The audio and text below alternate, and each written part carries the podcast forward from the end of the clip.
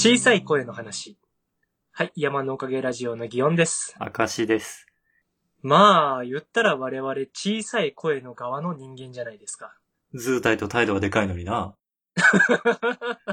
いい返ししてくるね、そう、あの、なんだろうな、過半数超える意見を言う側かって言ったらそうじゃない側だと思うんですよ、我々。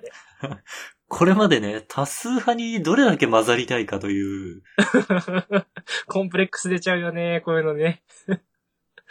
まあ、そういう人間として、でも、小さい声を持った人間が振る舞うべき振る舞い方っていうもんもあると思うんですよ。これはなんか自己啓発みたいなの始まります？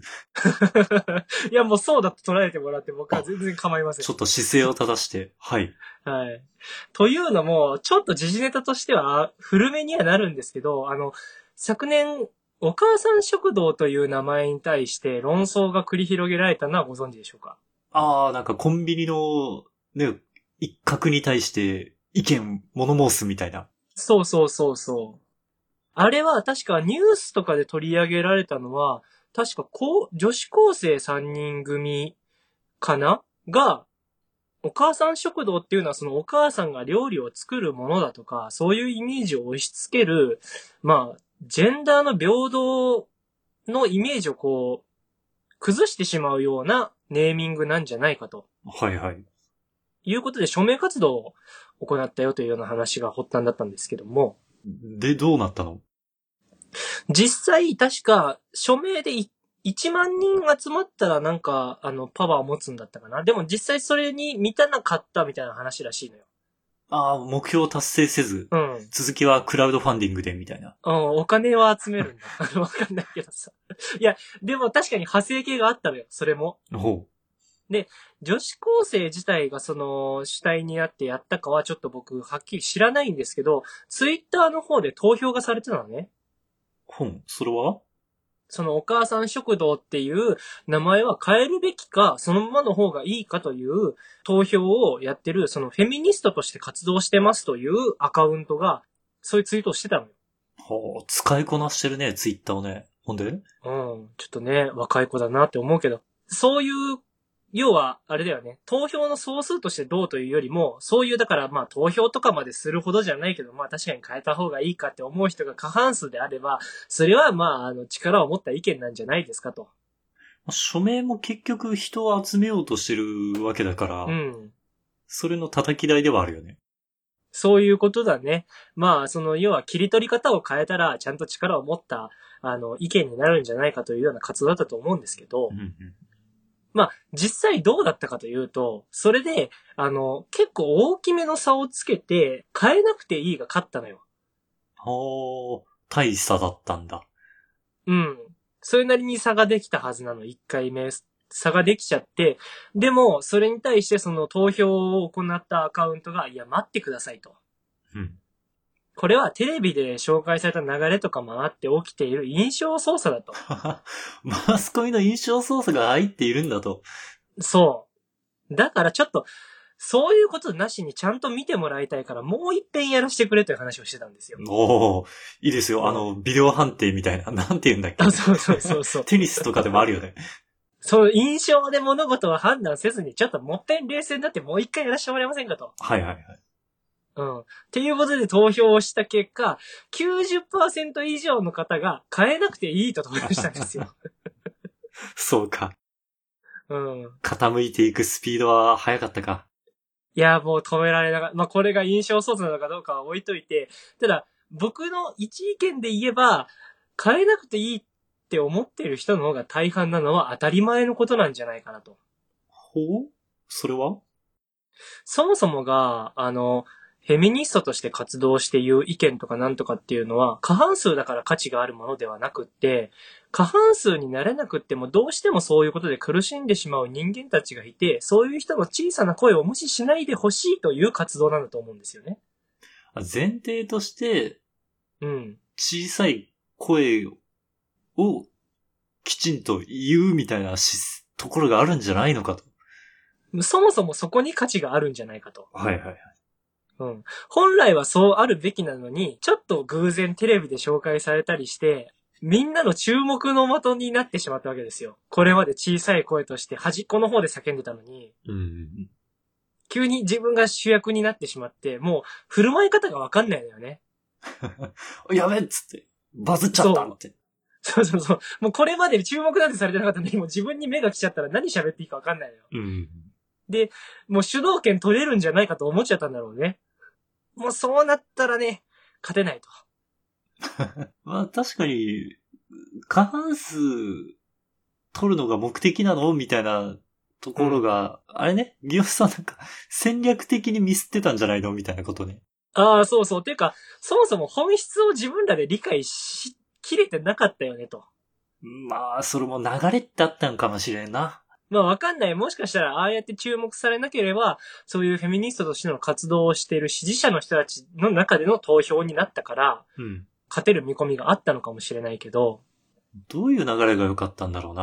まあ、過半数取るじゃなくて、うん。やっぱ批判をするからには、きちんとこちらのアイディアも出さないと、意見として成り立たないというか、ああ。だから、まあ、これはちょっと崩しすぎなんだけど、大喜利大会に、いや、まあそういうことをしてよかったと思う。面白く消化するのは大事よな。大喜利、うんそうだな、大喜利大会はちょっと例えが悪いけど、なんか、うん。私の考える案はこんなんですって、同じような意見をお持ちの方、なんか、うん。アイディア、コンテストを募集、行います、みたいな。ていうか、なんだったら、あの、だから小さい声の人間として、もし我々がやり玉に上がった場合、どういううスタイルを取るべきかというと、主張、言うことを聞いてほしいではなくって、こういった小さな声にフォーカスしてくれる世の中って良かったですみたいな主張の発言こそが正解なんじゃないかと思うんですよ。ギョさん何？なんか、大丈夫それはある意味、塩らしくしろというのか、私たちに、みたいな。塩らしい戦い方を覚えろという話ですね。クレバーな。弱さはそういう時には武器になり得るので。大丈夫かなこれ。こう、なんか、次100回の予定なんですよ。あ、叩かれちゃうね。攻めるなと思って。いやー、いいじゃないですか。あの、こういう姿勢こそが我々じゃないですか。わかりました。行きましょう高。橋さん巻き込んでいくタイプなんですけどね。いや、これが、だから過半数側の意見として言ったらダメよ。はい。お前らしおらしくしろはおかしいよ。けど、そもそもが過半数を越してる意見って何も言わなくても採用されてるはずなのよ。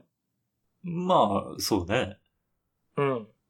で、自分が声を上げなくたって、誰かが声上げてるはずなのよ。そうじゃないからわざわざ言うわけじゃない。うん。だったら、まあそういう立ち位置っていうのを理解した上で人に伝える努力はしなきゃいけないよね。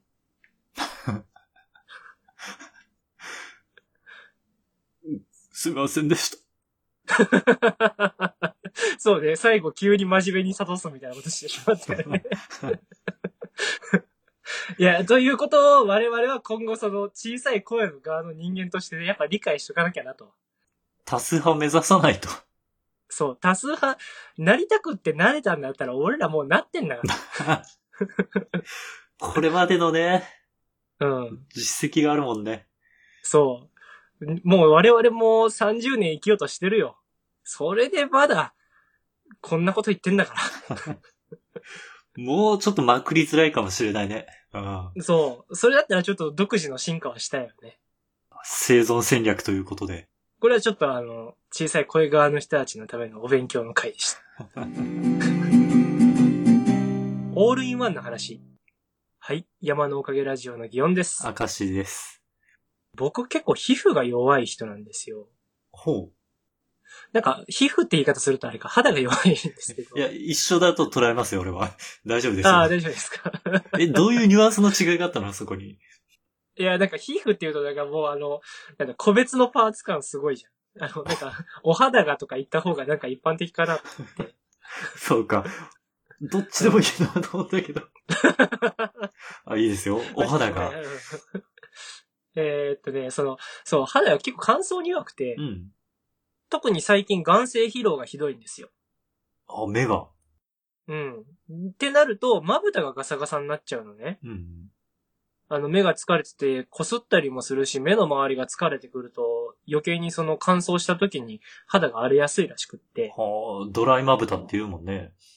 うーん、聞いたことがない。そんなとこまで書いちゃう。もうあの、なんだろうな。そういうのがあるから、冬場とかしんどいのよ。ああ、今まさに。うん。で、特にさ、まぶた周りが荒れるとさ、あの、起きた時にちょっと、あくびとかで涙出るじゃん。うん。あの塩分でもう痛いのよ。それはだいぶ来てますね。炎症気味ですね。うん、辛いじゃん。うん。で、割となんか自分の見た目本当に気にしないやつだから、なんかそうなってもほっといちゃうのね、俺。うんうん。痛いなーっつって終わんのよ。痛いな、漫画描こうっつって書いてんのよ。で、また目を酷使すると。そうそうそうそう。どんどん負のスパイラル入ってて、で、これじゃいかんってなって、で、なんだったらその、最初理屈もわかんないから、まぶたがある程度なんだろうな。なんでかな？わかんねえなって言ってて、なんか、栄養足んねえのかな？ちょっと寝る時間長くするかな？とかいろいろやってたんだけど、結局乾燥を直さない限りもうこれ治んないぞと。っはいはい。ていうので、肌の乾燥を直す取り組みをしなきゃならんっていうことをツイッターで言ったんですよ。あ、一年発起。はい。うん。って言ったら、まあ男性でも、やっぱ、あのースキンケアで化粧水とかぐらいはすべきですよね、という話を何件かもらったんですよね。お肌を大事にしてくださいと。そう。で、言ってきてくれた人の話をいろいろまとめると、まあまずは、その、風呂上がりとかに化粧水をつけるんだと。うんで、化粧水っていうのはそうやってなんか肌にから抜けてっちゃう水分を、まあ中になじ、浸透させていく液体なんだよと。おー。うん。要は抜けてっちゃう水分の保管がこの化粧水でできます。ただ、それだけだと結局肌からその水分がまた抜けていっちゃいますと。うん。抜けていかないように上側からそのつけるのが乳液というやつなんですよと。おほう、蓋をね、するわけね。そうそうそう。でも、乳液っていうのがそもそもじゃあ何ぞやっていう話になると、それがあの、まあ、乳化した液体なんだと。乳化とは何ぞや？えっ、と、水と油を混ぜた状態のことを乳化っていうらしいんだよね。ほー。うんうん。なんかエマルジョンとか言ったりするっけな。急に難しくなるやんか。うん。そういうような、あの、状態になったものを乳化って言うから、それの、なんかものですよ、みたいなことを言われたのよ。俺もう科学の知識が全然飛んでるから、あそんなのあったような気もすんな、みたいな感じなんだけど。ほうほうほうと、あの、水を、あの、馴染ませるためのものをつけて、で、その、完全に油油してない、その水と油のちょっと中間点みたいなのを周りにつけることでコーティングするんだなと。うん。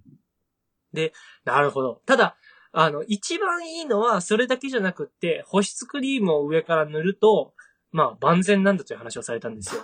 さらにダメ押しで蓋をすると。そうそうそう。まあ、なんだろうな。例えば、グリセリンとか、ワセリンとかそういうのが入ってる類なんでしょうね。ちょっとオイリーな感じというか。うんそういうもんを上につけるのか。なるほど。3種類つけないといけないんだなと思って。うんで、ああ、じゃあ3つ買わなきゃいけないかと思ったんだけど、もっと聞いてみると、肌に合わないやつもあるらしいんだよ。おー、それを言い始めたら難しいぞ。はいはい。でも、うん。何由来の、植物由来とかありそうだもんね。そう。それぞれ、だからもう個人の問題じゃん。何が合うかどうかって。うんだからもう、つけてみるしかないと。まあ、狙うとしても血縁者の人が使ってる化粧水から試してみるみたいなのもありそうだけど。ああ、まあ可能性はあるけどね。まあ、でとりあえずだから、でも、試してみて合うかどうかっていう話になるじゃん。結局最終的には。3種類試さなきゃいけないじゃん。ああ、その、化粧水と、から保湿クリームまで。うん。って思ったら対象実験を行わなきゃいけないので、あの、そうね。他の2種類は固定のまま何パターンか試してみて変化を見て、みたいなことをしなきゃいけないじゃん。っうん。てなったらこれ、道のり長すぎんかと。ちょっと、億劫になる部分が。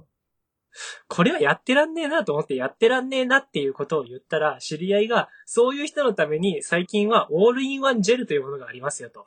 なんだって化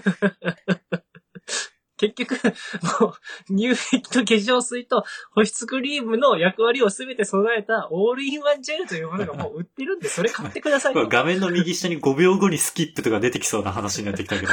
あ続けてください。最近ね、もう YouTube の宣伝ですごい出てくるようにするんでね。まあ、ちょっと、あの、特定の商品をお勧めすることは、まあ、俺の買ったやつは紹介できるけど、別にそんなことはしないし。はいはい。あの、ねえ、まあ、そういうのがあるから、それでどうですかと。うん。まあ、それがワンキリはまたオールインワンジェルの別のやつ買えばいいじゃないですかと。まあ確かにね、比較3つ、それぞれ比較じゃなくて、1個の比較でとりあえずいけますよと。そう、そいつは助かるぜと。結局、その、ワンセットになったやつ買えばいいんだね、なるほどね、と思って買ったのよ。うんうん。で、買ってから思ったんだけど、まあ、化粧水にな、どんな成分が細かく入ってるかはさておいて、要は水じゃない。雑な、はい。うん、まあ、水分が、こう、染み込むための。あの、油か水かって言ったら水じゃない。化粧水は、まあ、水の方じゃない。はい。で、乳液は水と油の中間なわけじゃん。で、保湿クリームは、まあ、粘性がある程度いるわけだから、どっちかって言ったら油じゃん。それを混ぜてるわけでしょ？そう。それが全部一緒になるっていうことは、それ、乳液じゃないと思って。確かに。え、これどういうことって、すごい謎になったんだけど。水足す水足す油足す油みたいそうそうそうそう。結局それって、え、これ乳液じゃないと思って買ったんだけど。な。本当だなどういううん、仕組みなんだろ ただね、不思議とね、肌はね、いい方向に向かってます。う。あ、治ってるんだ。そう、治ってってる。まあ、俺がズボラだからなんかそんな、あの、細かくつけないから、すぐに治ったみたいな感じになってないんだけど、うんうん。まあでも大体こう、人前に出れるなっていう感じにはなってて、ほー。だからまあそうか、まあ、俺には理屈はわからんけど、これでいいのかと思って。演歌もともと科学系の専攻なのにうん。いや、よくよく考えたらオールインワンって大概みんなわけわからんよな。オールインワンな商品ってそんなある？リンスインシャンプーぐらいじゃない？そもそもリンスとシャンプーが分かれてるのリンスインシャンプーにしていいんだったらなんでそれ分かれてんの？他の商品がね。そう。そうそうそうそう緒にできるなら分かれてる理屈がないから、なんか、すごく矛盾した商品ではあるよね。そう。なんかすごい優秀に見えるんだけど、よくよく考えたらわけわかんねえよな。そうなのかもしれない。なんだったらだってリンスに洗う機能ないじゃん。っていう話をしてたら俺はリンスは何をしてくれてるんだろうって思い始めたんだけど。あれはなんだあれってコンディショナー的な意味じゃないの？リンスとコンディショナーって一緒なの？そこから分かってないね、我々ね。難しいなあれじゃない？なんかこう、コンディショナーは乳液みたいな扱いなんじゃない？で、リンスが保湿クリーム。こ う何かを例える時の乳液便利すぎん。なんか、水と油っていうさ、混じり合わないものが、なんか一緒にしてるものっていう例え、なんかすごく便利じゃない？まあ、そういう意味で最強はじゃあ乳液ってことでいいですか？大体の例えのオールインワン。